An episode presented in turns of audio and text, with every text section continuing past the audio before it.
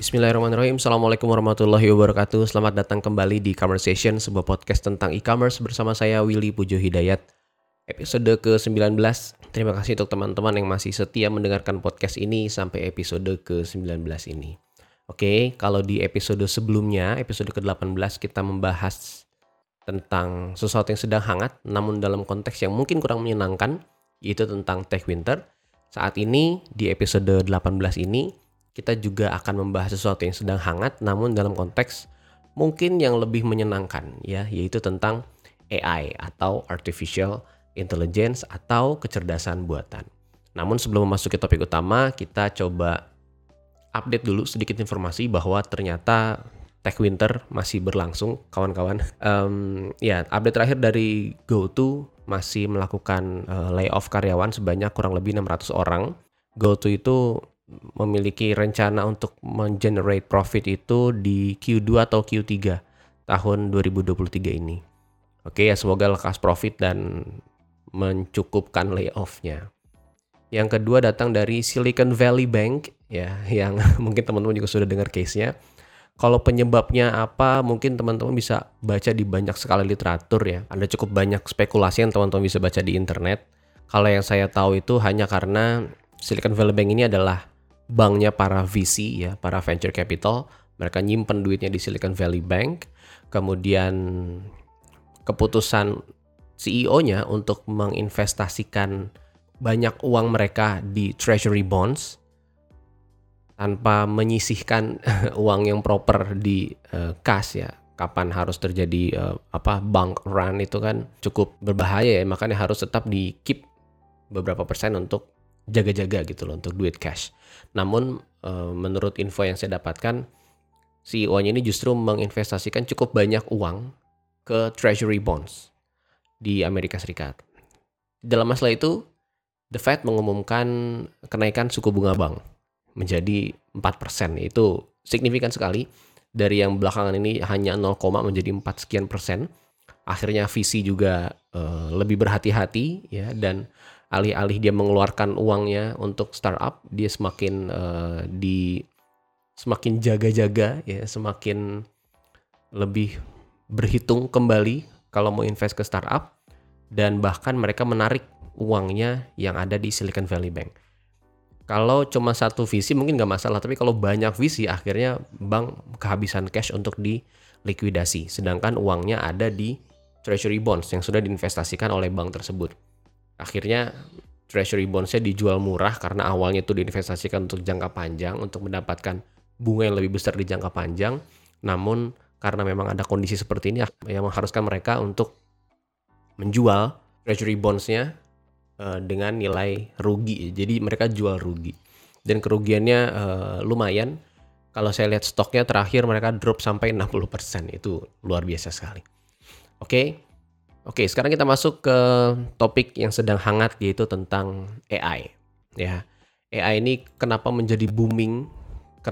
Karena ada satu produk ya, ada satu layanan dari OpenAI yaitu ChatGPT.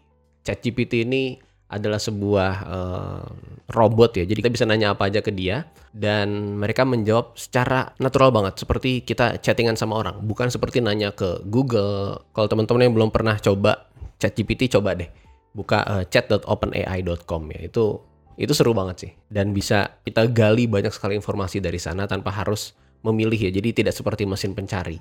Mereka akan mengenerate si ChatGPT ini akan mengenerate banyak informasi, kemudian disajikan dalam bentuk percakapan yang sangat mengalir flow banget. Bahkan ya, teman-teman setelah dapat jawaban itu bisa nanya, Misalkan dia ChatGPT memberikan beberapa poin. Di poin 3 itu kita mau nanya bisa. Maksud kamu poin 3 itu apa gitu. Nanti dia akan menjelaskan lebih detail lagi. Itu menarik banget. Akhirnya Microsoft memutuskan untuk berinvestasi ke sana, ke ChatGPT ini. Kenapa sih ChatGPT ini menjadi sangat booming gitu, menjadi topik yang sangat hangat untuk dibicarakan? Bayangin aja ya, ChatGPT itu mendapatkan satu juta pengguna dalam waktu kurang dari satu minggu setelah dia officially launch. Itu luar biasa besar ya. Satu juta pengguna itu banyak banget Amazon itu seingat saya butuh waktu lebih dari setahun kurang lebih untuk mendapatkan satu juta pengguna. Sedangkan ChatGPT kurang dari satu minggu ya, less than a week. Mereka mendapatkan satu juta pengguna, itu luar biasa. Akhirnya Microsoft invest ke chat GPT tersebut dan akhirnya dipasangkan ke Bing. Dan akhirnya Google mulai kebingungan, ya. Google mulai kalang kabut. Akhirnya mereka membuat tandingan ya, counternya yaitu uh, algoritma yang namanya BARD atau BARD. Saya juga kurang paham, mungkin belum masuk ke uh, Indonesia konsep ini. Untuk mengcounter chat GPT. Ya terlepas dari itu, AI sekarang menjadi topik yang sedang hangat. Sekarang banyak sekali perusahaan yang mulai mengimplementasikan AI, yang mulai melekatkan AI di produknya. Termasuk salah satu produk yang saya pakai yaitu Notion. Ya, Notion ini sekarang menawarkan fitur AI untuk melakukan summarize, untuk merubah tone tulisan itu dahsyat sekali. Ya. Namun sebelum adanya Chat GPT, AI itu sebetulnya sudah digunakan ya di banyak produk, termasuk dari Google itu sendiri. Jadi Google itu dulu punya Google Assistant berdasarkan uh, voice untuk uh, mengaktifasi fitur-fitur mereka menggunakan suara voice activation. Jadi uh, kalau kita bisa ngomong oke okay Google, nah itu itu udah termasuk AI ya, namun dalam bentuk uh, suara ya voice activation. Kemudian ada Siri juga di Apple, Siri, kemudian ada uh, Alexa, uh, Alexa di uh, Amazon. Itu tadi AI ya secara garis besar. Nah sekarang AI di e-commerce. Jadi teman-teman juga mungkin pernah mengalami, pernah menggunakan bahwa AI itu sudah diimplementasikan di e-commerce ya. Saya kurang tahu di beberapa e-commerce di Indonesia, di marketplace di Indonesia apakah sudah menggunakan konsep ini. Yang saya baca dan yang saya lihat uh, beberapa sudah. Jadi saya lihat ada banyak AI yang bisa diimplementasikan ke e-commerce. Beberapa di antaranya saya sebutkan di sini yaitu adalah smart search, kemudian product recommendation, kemudian ada voice commerce dan yang terakhir yaitu chatbot. Oke, yang pertama kita bahas dulu satu-satu. Yang pertama yaitu smart search ya. Mungkin teman-teman pernah nyoba Google Lens. Wah, itu menarik banget. Jadi Google Lens itu, teman-teman, teman-teman nggak perlu cari tahu ini produk mereknya apa, ini harganya, ini belinya di mana, itu nggak usah. Cukup foto aja pakai Google Lens, nanti Google Lens akan memberikan rekomendasi. Ya, ini belinya di mana, ini harganya berapa, ini namanya apa, dari merek apa, itu sudah lengkap sekali.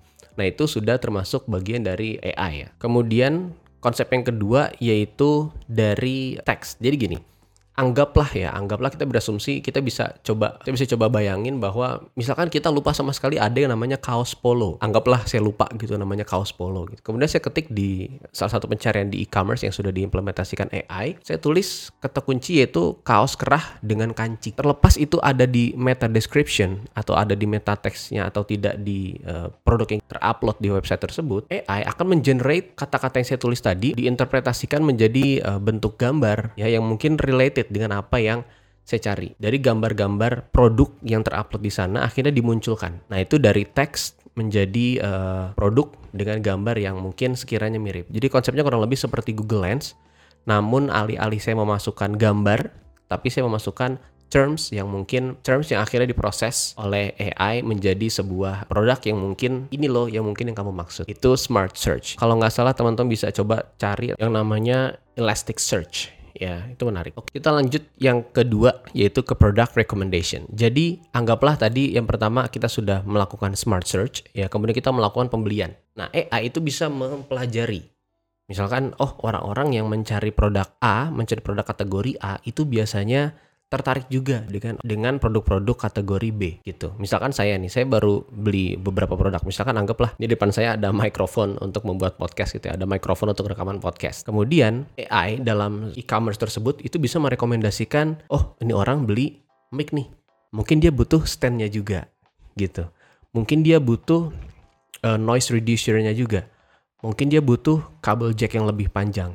Nah itu yang tidak perlu lagi dilakukan oleh uh, uh, manusia atau tidak perlu lagi berdasarkan teks, berdasarkan merek, berdasarkan kategori, tapi mungkin bisa levelnya itu mempelajari dari data yang ada. Uh, machine learning untuk melakukan upscaling. Kemudian untuk cross selling juga, misalkan gini, orang-orang yang tertarik membeli produk-produk podcast untuk audio biasanya juga tertarik untuk produk-produk podcast video gitu. Jadi sistem akan mempelajari itu menjadi sebuah hal yang bisa untuk dikembangkan menjadi sebuah konsep cross selling. Awalnya beli A, kemudian setelah dipelajari ternyata orang yang produk A ini cenderung untuk membeli produk B. Maka akhirnya dilakukan uh, cross selling dengan dari kategori yang berbeda. Oke. Menarik ya.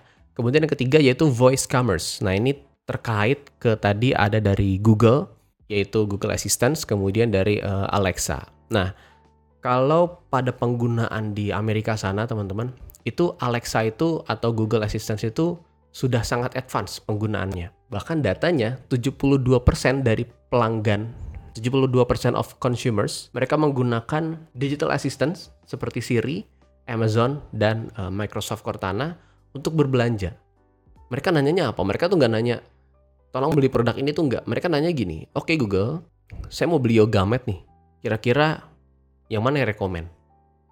Levelnya sudah sampai seperti itu gitu. Bukan hanya memberikan perintah, tapi meminta masukan dari Google, dari Alexa, dari Siri, mana nih produk yang menurut kamu bagus gitu. Nanti pun mereka akan membahas secara lebih uh, manusia, mereka akan menjawabnya dengan baik. Mereka akan memberikan rekomendasi. Yang pertama ada dari ini, harganya segini. Yang kedua dari ini, harganya segini. Kamu beli yang mana gitu. Jadi akhirnya terjadi percakapan dan terjadi uh, pembelian berdasarkan dari voice. Nah, voice itu termasuk dalam eh, AI juga yang juga diimplementasikan di e-commerce. Ini datanya nih, sebentar saya coba baca dulu. Total value dari voice activated shopping, namanya voice activated shopping, is expected to rise from 5 billion dollars in 2021 to 19,4 billion dollars in 2023. Bayangin 400% growth dalam 2 tahun menggunakan voice commerce atau voice activated shopping. Ini luar biasa ya. Jadi selain teks dari ChatGPT, teman-teman juga mulai menimbang-nimbang untuk menggunakan voice commerce yang untuk diimplementasikan di e-commerce ya. Oke, dan yang terakhir yaitu chatbot. Apa itu chatbot? Chatbot itu kalau dulu seingat saya ada yang namanya Toko Talk ya. Toko Talk baru berapa waktu lalu tutup sayang banget. Toko Talk itu menggunakan uh, chatbot untuk shopping.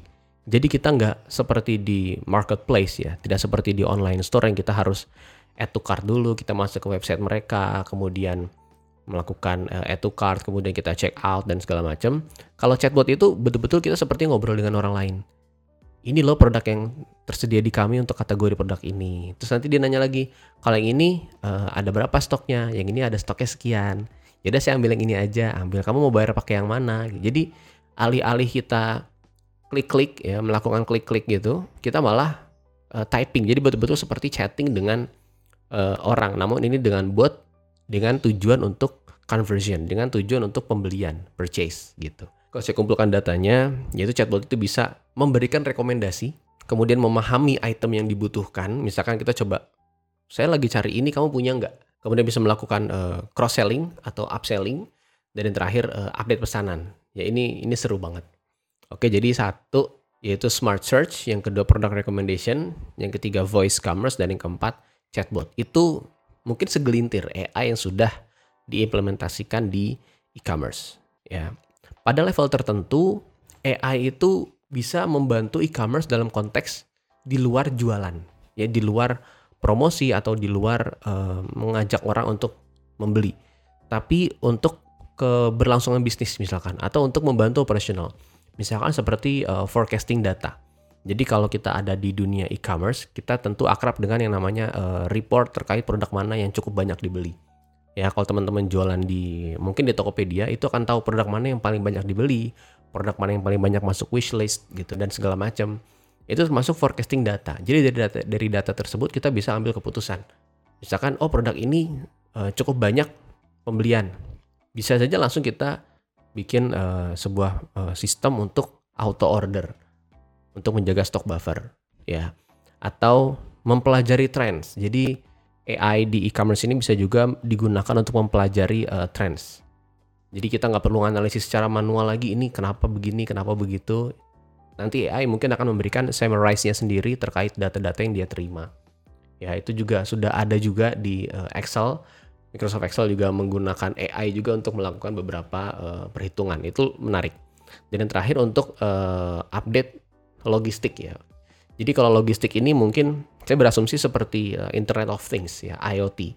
IoT itu menurut saya juga bagian dari AI yang mana bisa sangat menarik dan sangat terintegrasi dengan kebutuhan kita sehari-hari baik itu online maupun offline itu logistik bisa bisa dengan mudah atau bisa sangat mungkin untuk diimplementasikan dengan AI. Ya, jadi itu tadi coba kita uh, summarize dulu. Jadi AI ini meledak sejak adanya ChatGPT yang sangat terkenal tersebut dan akhirnya sekarang banyak perusahaan yang mulai mengimplementasikan AI ke layanannya atau ke produknya. Kemudian jauh sebelum adanya ChatGPT, ya AI itu dalam bentuk voice yaitu dari Siri, Alexa dan Google Assistant.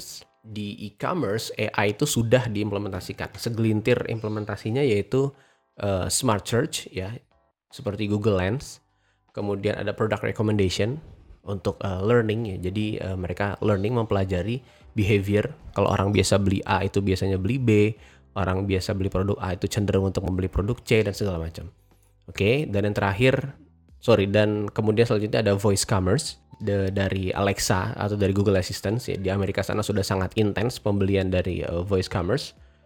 Bisa tumbuh menjadi 400% dari 2001 ke 2023 hanya dalam 2 tahun, datanya seperti itu.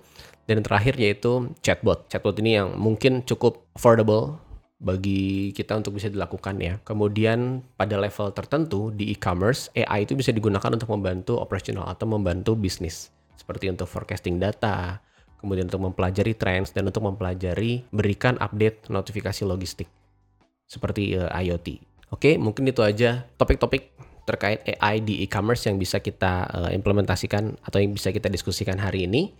Kalau ada yang ingin ditanyakan atau ada yang ingin dibahas masuk ke website saya di willymai.name w i l l y m y.name. Di sana ada tombol email, teman-teman boleh klik langsung email aja ke saya terkait e-commerce atau terkait apa pun ya. Monggo silakan ngobrol aja, saya seneng berbalas email. Oke, itu jadi dari saya. Terima kasih sudah mendengarkan podcast ini sampai habis. Jangan lupa sebarkan podcast ini dan jangan lupa follow ya. Sekarang ada notifikasi follow. jadi saya tahu sekarang subscriber saya ada berapa Thank you uh, Anchor ya. Dan jangan lupa uh, sebarkan podcast ini sekiranya teman-teman merasa podcast ini menarik atau di episode ini menarik. Semoga bermanfaat. Terima kasih. Wassalamualaikum warahmatullahi wabarakatuh.